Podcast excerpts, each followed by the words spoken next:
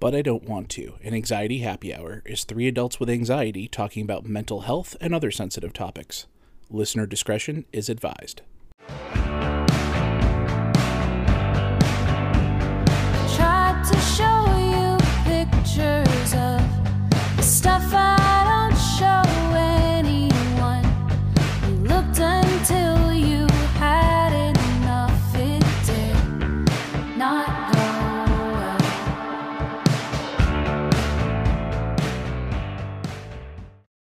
Welcome to But I Don't Want to, an anxiety happy hour. Or an anxiety happy hour for short. or as I like to call it, ah. So today we are talking about one of adults' least favorite things, or I assume most adults' least favorite thing, going to the doctor. Ugh. You're not wrong. Growing up, when people talked about how an apple a day kept the doctor away, did that encourage you to eat apples? No. It did for me. I ate lots of apples. I don't know if it was the primary factor in me eating apples, but you know, I enjoy an apple. I, uh, I'm a fan of apple cider, uh, maybe some apple juice. But yeah, it, I don't know that it was intentionally to avoid the. Um, but I certainly didn't look forward to my doctor visit. Hot take. Do we think that the apple industry, Big Apple, made the concept of both an apple a day to keep the doctor away and give your teacher an apple? Just wondering. I mean, this is clearly the work of the Illuminati, right? This is why they exist. Well, we didn't. We didn't want our teachers to get sick, right? Or Yeah, fall yeah, in love with sure. doctors and leave us. Let's pause for an ad break from maybe Big Apple. Let's go ahead and do a doctor roll call. Who here goes to the doctor regularly? I actually do, if you can believe it. And Ooh. now here's the thing that's funny about it, because in my early 20s, like, you know, when I was first adulting, uh, I definitely did not do that. But at some point, I hit this sort of realization like, well, I'm, I'm mildly towards the unhealthy side of things. Maybe it would be helpful if I just kept going and then maybe I could get stuff under control. Yeah, I, I try to go to my annual physical. I uh, I make calls if I need them. I have, for example, I've been dealing with a little bit of bursitis or the uh, tennis elbow, as they call it, on the ATP tour there. I have needed to go in for some injections of cortisone. That's steroids. They don't give me the rage, though, just make my elbow not hurt. So, you know, there's a little bit of pain involved, but uh, it's worth it in the end. Okay.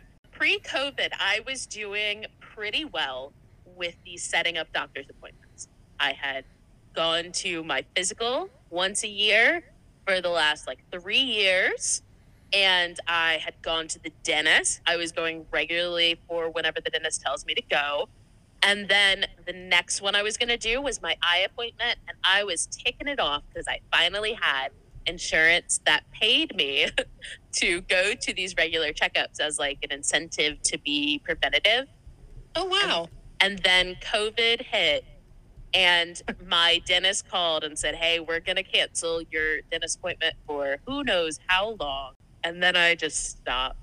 When we came, not to the other side of COVID, because we still got that going on, but when we came back to being able to make doctor's appointments, my PCP had moved. And so I needed a new PCP. And my dentist office had merged with someone else in a different location that I don't know where it is. And I still hadn't made my eye appointment. But I did recently go to the eye doctor. Well, I don't even know if it was really a doctor. My my mother assures me that it was not in fact a doctor, that it was just some hacks that get you lenses. But I now have a new prescription and I have two new pairs of glasses. And then I have the temporary contacts that I'm supposed to try out to see whether this brand works for me. Mm, Mm-hmm. expensive.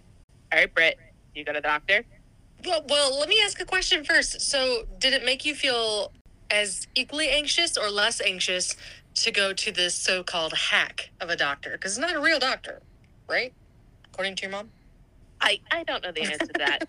I, I don't know if they feel like sponsoring us, but I'll name drop. I went to America's Best glasses and contacts. They're nationwide. Their big thing is that you can get glasses fairly cheap. I mean, it can still get expensive, but the eye exam is free. Did the end result work? Like, can you see out of your glasses perfectly fine? Yeah, I can see out of my glasses. Then I feel like they did the real doctor job. I, I'm not convinced that it wasn't a real doctor. my mother assures me that there's no way they could be a real doctor because it's too cheap. Wow. I don't go to the doctor. I didn't really go to the doctor the entire time growing up. When it came time for college and they gave that whole list of shots you're supposed to have, um, I was I graduated when I was 18, so I was technically an adult. Quite the adventure driving myself to the health department and being like, "Hey, can I uh can I get all these shots, please?"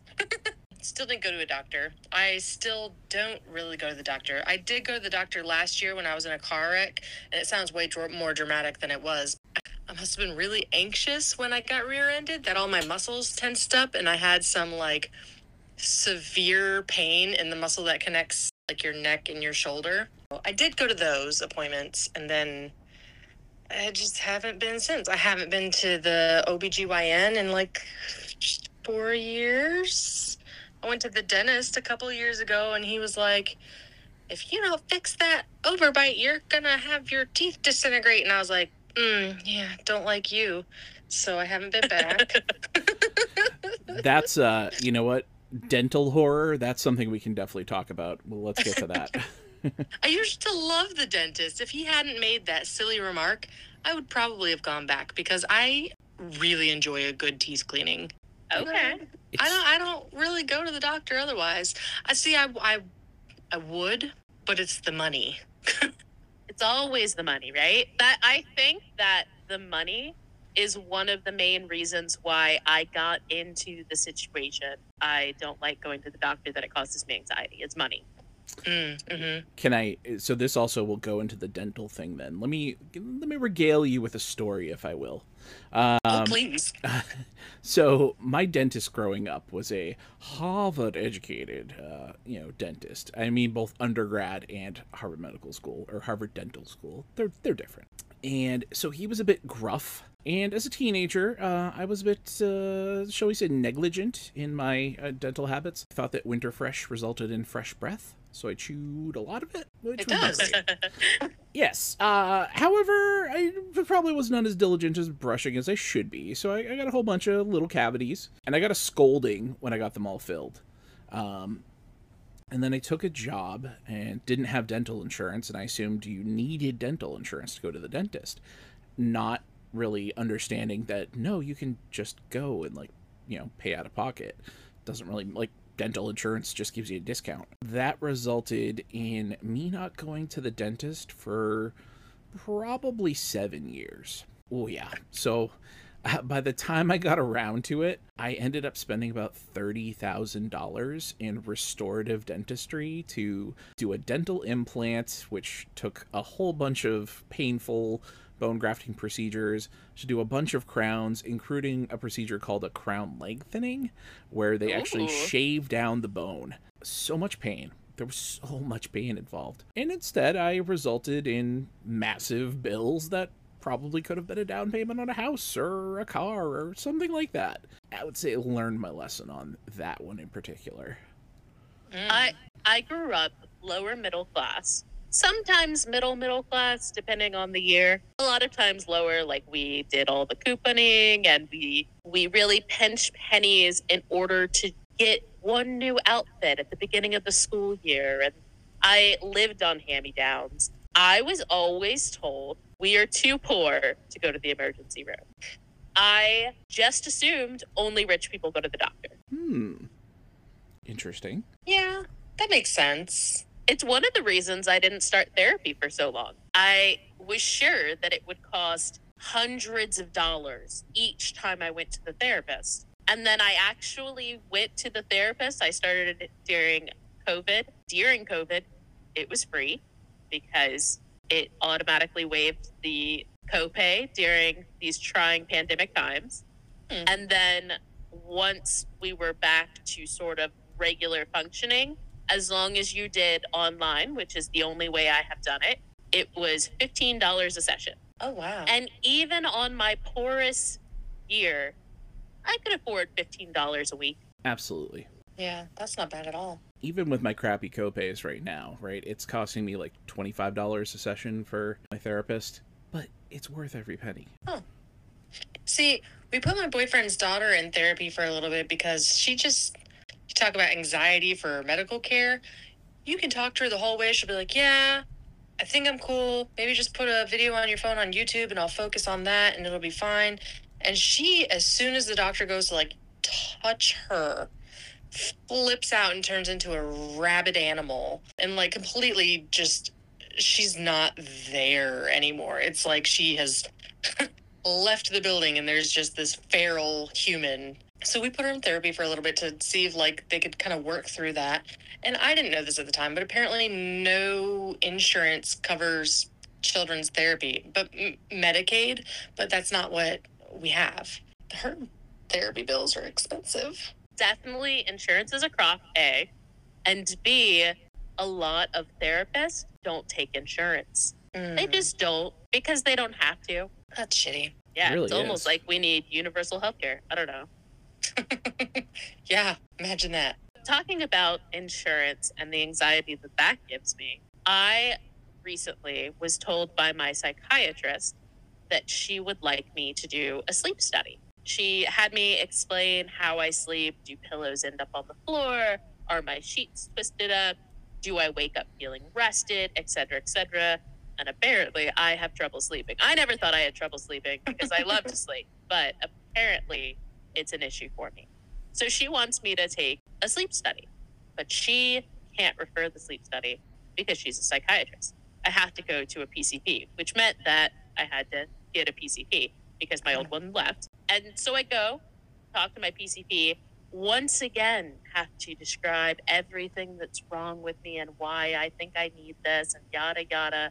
I already don't like talking about myself. Makes me very uncomfortable. End of that. She decides, okay, you can have the test to see whether or not you need a sleep study. It like judges the oxygen while you're sleeping or something of that nature. So she gives me a referral. And then I go to the insurance company because I'm like, I don't know where to take this referral.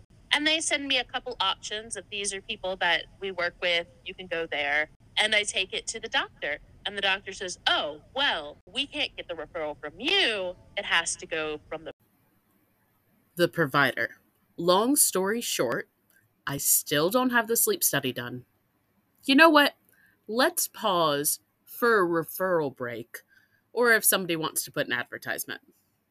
It is brutal when you get into one of those like referral matches with, you know, primary care and all that stuff. So I was always on an HMO for as long as I could remember, and then I switched over to using a PPO.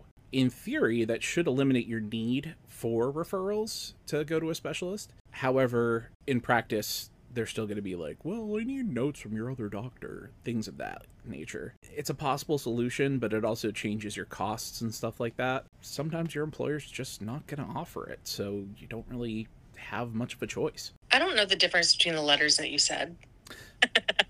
So it's just these sort of like there's different theories and different types of insurances. And really, what it comes down to is, you know, it's just an organization telling you yes or no, we'll pay for this or we won't. With PPOs, you typically have what's called co insurance. Whatever procedure is done, you're responsible for some out of pocket amount up into whatever your deductible is, right? Whereas an HMO, uh, typically your copays are going to be lower. You have to get that prior authorization, is what they call it. So, in theory, your primary care doctor controls your life. Oh. Yeah, it's interesting. Speaking of pre authorizations, my boyfriend was in the ICU about a month ago because his work keeps changing insurances and he has diabetes, so he needs like a particular kind of insulin. Yep. Every time they change insurance, his um, specialist has to like pre authorize it. But then the pre authorization doesn't get to the pharmacy, and then the pharmacy is asking for it again. Long story short, he didn't end up with the medicine that he needed and, you know, went into ketoacidosis. We're a month from that now, and he tells me today, he's like, I need to go get my medicine. And I was like, Well, why didn't you do that? He's like, It's doing the pre authorization thing again. So that is a dirty word in my house pre authorization. It, it's the worst. It is 2022. I feel like if you need something, we should just be able to get it. Yeah. really, I think our general anxiety is with the entire system at this point, right? It's set up to, er, I don't even know what it's set up for, to make insurance companies and hospitals money, and the rest of us are just sort of at its mercy. We're all going to need healthcare. There, there's no ifs, ands, or buts about it, right? It's set up as though it's like a a chance happening. Like you take insurance and like, oh, something bad might happen to you. Well, yeah, but you know what? You're going to have these minor things that happen all the time. That just doesn't make any sense. We're the only country, or the only rich country in the world that doesn't have universal health care. Well, you know, hear me out. Our country is really big on the divide between lower class and upper class. They kind of want to get rid of middle class. And so if lower class is eligible for like Medicaid and Medicare and upper class can afford it, then this whole insurance stuff really helps squish out middle class. It's a very good point. It does bankrupt people. My parents, being the typical Southerners, don't believe in universal health care, which boggles my mind. And the amount of times I have just yelled at them, I'd be like, you know who benefits from universal health care? You. You who can't afford to go to the doctor. Ugh, why are people like that? My my mother, uh, she recently had breast cancer, and thank the the beings above or or whoever you believe in, she she is in remission. She went through the, the chemo and she came out the other side. Everyone who has had cancer and survived it knows that that clean bill of health is not the end. You are then supposed to go to so many doctors every year to test it because now you're a little more susceptible for it. She looked at the prices and she's like, that appointment would cost me about $10,000. I'm not going. And it's hard to argue with her because I don't have $10,000. I mean, that's a really good point. So, my father was just in the hospital getting a quadruple bypass. Uh, we're getting the you know bills coming through right now that were covered by his insurance. I- I'm seeing stuff for the hospital stay that's you know a quarter of a million dollars was what was billed out, and that and that's not even everything. If we didn't have some mechanism to cover these things, we'd all be dead. Maybe we would just regulate it like we do with the, the library or fire stations or anything else. We would find a way to make it work. But that's socialism. Yeah, maybe we should be socialist. What if we just stopped paying for it? Many people do. Many people do. Yeah. I mean, we didn't have insurance most of my childhood. That's another reason that we didn't do the doctor and stuff. I was so salty. I forget which president made it be, but there was some presidential decree that we all had to have health insurance. Pretty sure And that was that- Obama. Okay. At the time in my life, I was so salty because I was raised to think that only rich people go to the doctor. So I wasn't going to the doctor and I couldn't afford insurance. And now I was being penalized on my taxes for not being able to afford the thing I couldn't afford. Meanwhile, I looked at it as like, oh, great, I'm finally going to get some insurance coverage. You know, that was the first time I had taken a job in the restaurant. So it was the first time in my life I hadn't had insurance coverage. Uh, unfortunately, that didn't come along until the end of that year. And wouldn't you know, my appendix went.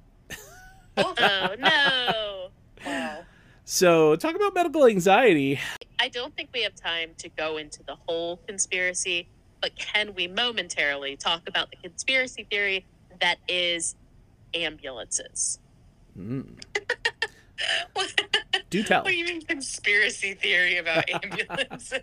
Okay, so what are you told about ambulances growing up? Pull over, get out of their way. They're expensive. Bunsen, what about you? I, well, you know, they come to save you when you hurt yourself really badly. And that can be true for sure. Certainly. So I I also like Bunsen was told that you call them in an emergency and they can save your life. They can get you to the hospital, et cetera, et cetera.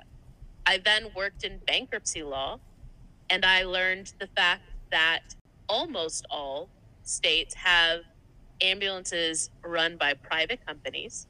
So a lot of times your, your insurance does not pay them or pays a very small amount of them. And they have no funding from the state generally. So they have to pay their workers using what you did. And they can't usually bill you unless you get in the ambulance. They raise the rates every time that they can't get people to get into their ambulance to cover basic costs like income. That doesn't sound like a conspiracy theory. That sounds like a bona fide scam. Okay, fair. Bona fide scam that is ambulances. Wow. And there's next to no regulation on them. It's that's pretty insane actually. Yeah, I have told many people if it's let me die or put me in an ambulance, you better let me die or call me an Uber because it's cheaper. Oh my gosh. Luckily, I live in a place that hospitals are very close. My mom was driving for Uber in Chicago at one point, and these guys, you know, called an Uber and they tried to put this bloody man in her back seat and tell her to take him to the hospital, and she would not. I mean, the reality is they looked at the ambulance cost and they said, nah, we'll get you an Uber Deluxe. How about that? That's not what they signed up for. It- It's been a trope in movies and things like that. You know, stick the uh, half dead person in the cab. I think it featured prominently in Trainspotting. You've seen it on TV. Like you know, somebody pulls up to the ER and like flops out on the pavement. so, what would be your ideal situation? the reason that it is so expensive here right now is simply because the system is set up to let it be that expensive. The hospitals or the medical systems negotiate with the insurance companies and the drug manufacturers and all these things, and they just decide on some arbitrary amount of money and then they collect it from us, and it all just, you know, comes back to them. Oh, and even better, they're nonprofits, so the tax situation is real favorable, right?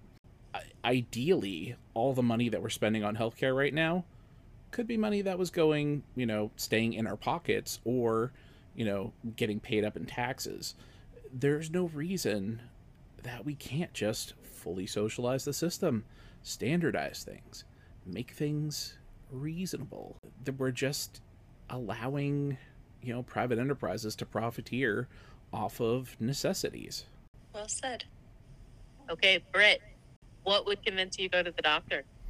Uh, if it was like super affordable and not a headache, and I didn't need to go to eight that. Oh, you know what? You know what else? I need it to be after five p.m. I need to be able to go to the doctor after work. Oh my god, That's imagine if that was a thing. right? Imagine if you could go to the doctor at a time when you don't have to be earning the money you need to live. I only have three sick days, and I'm going to use those to go to court to be a guardian ad litem for children. I'm not going to go to the doctor. Are you insane? My ideal is that I have a home body scan that diagnoses me and I don't have to talk to nobody and I don't have to answer questions. It just does a little doot doot doot. Hey, this is what's wrong. Like Baymax. The potential for abuse there, wouldn't you be afraid of like Google's AI like, you know, getting into the system and then starting to manipulate you somehow? I don't give a shit. Oh, sorry, not my question. That's I- awesome. I'll, I'll plead the fifth. Oh, I mean, really, people who are like scared of that. Well, you, what are you really scared? What are you doing that's so secret? Nothing. Here's the thing though. As women, sorry, Bunsen, you're not part of this. I'm But yeah, I'm- as women, stereotypically, doctors do not believe us. Yes.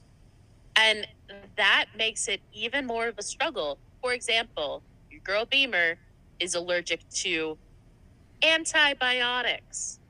Not one of them, all of them. Ooh. And Which is very problematic when you get ill. And every single new doctor that I ever go to does not believe me. and then sneaky tries to put me on antibiotics, in which I then get violently sick. And they're like, oh, maybe you are. What did I say? Oh my gosh. I, it's I have no incentive to lie to you about this, sir. Women are constantly devalued in the medical field. And then there's also racial biases in there as well. It, there's a Oh, documentary coming out on HBO, and of course I've forgotten the name, uh, talking about how the mortality rate amongst black women is four times higher in childbirth. Oh, 100%, for It's- sure. It's absolutely insane. Mm. One documentaries I recently watched was called The Janes, and it was all about this Chicago activist group that was helping women get abortions when abortions were illegal the first time.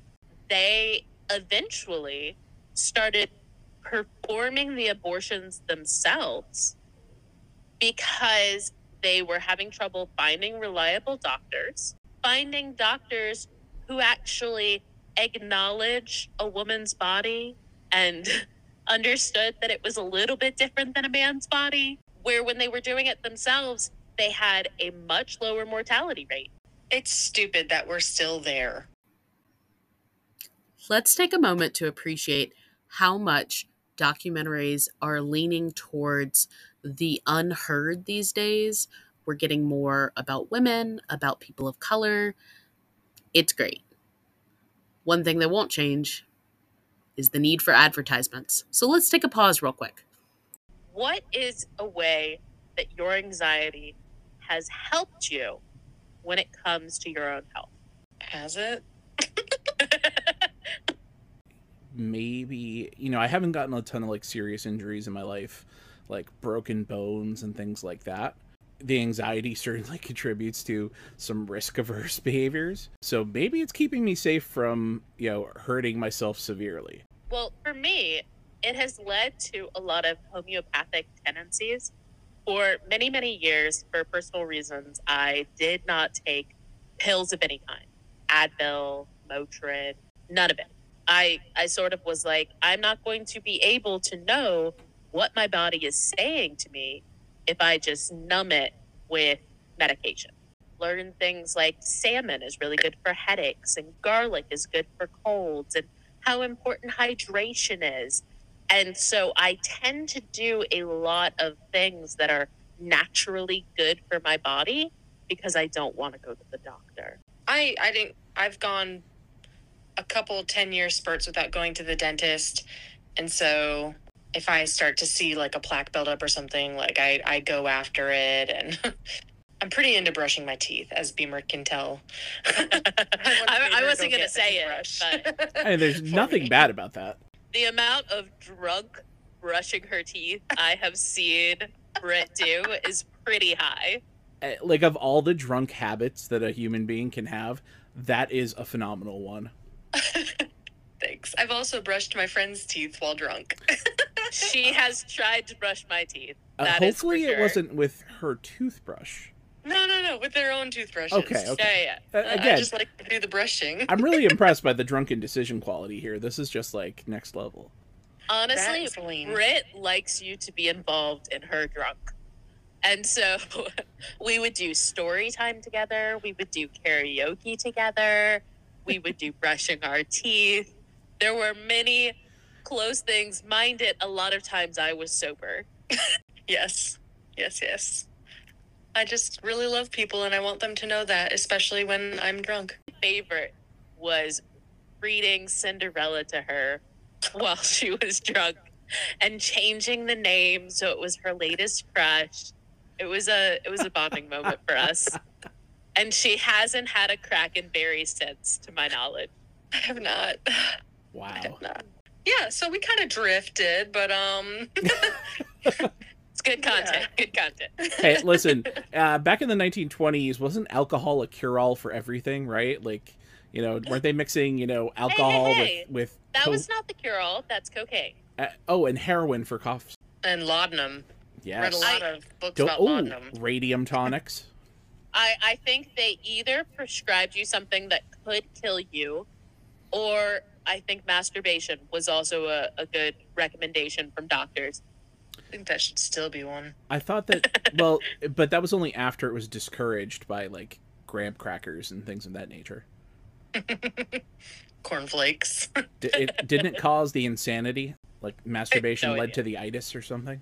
I think that eventually doctors decided that women couldn't do it to themselves, that the doctors had to do it for them. It's Yeah. gonna be lingering in the back of your mind. I, I remember one of the childhood news stories that I have stuck in my brain is that woman who got pregnant while in a coma. Oh, ew. Yeah, that happened. And that's the thing too is that you do hear about these outlier cases that are absolutely horrifying and there's no justifying it in any way shape or form.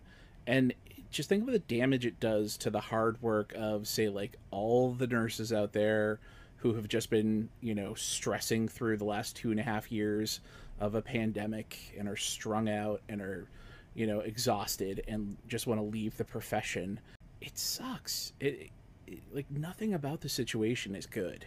I think that's really what we need to acknowledge, not just for us on the consuming side of it, but the folks who are working in the system. I think it really takes a toll on them as well.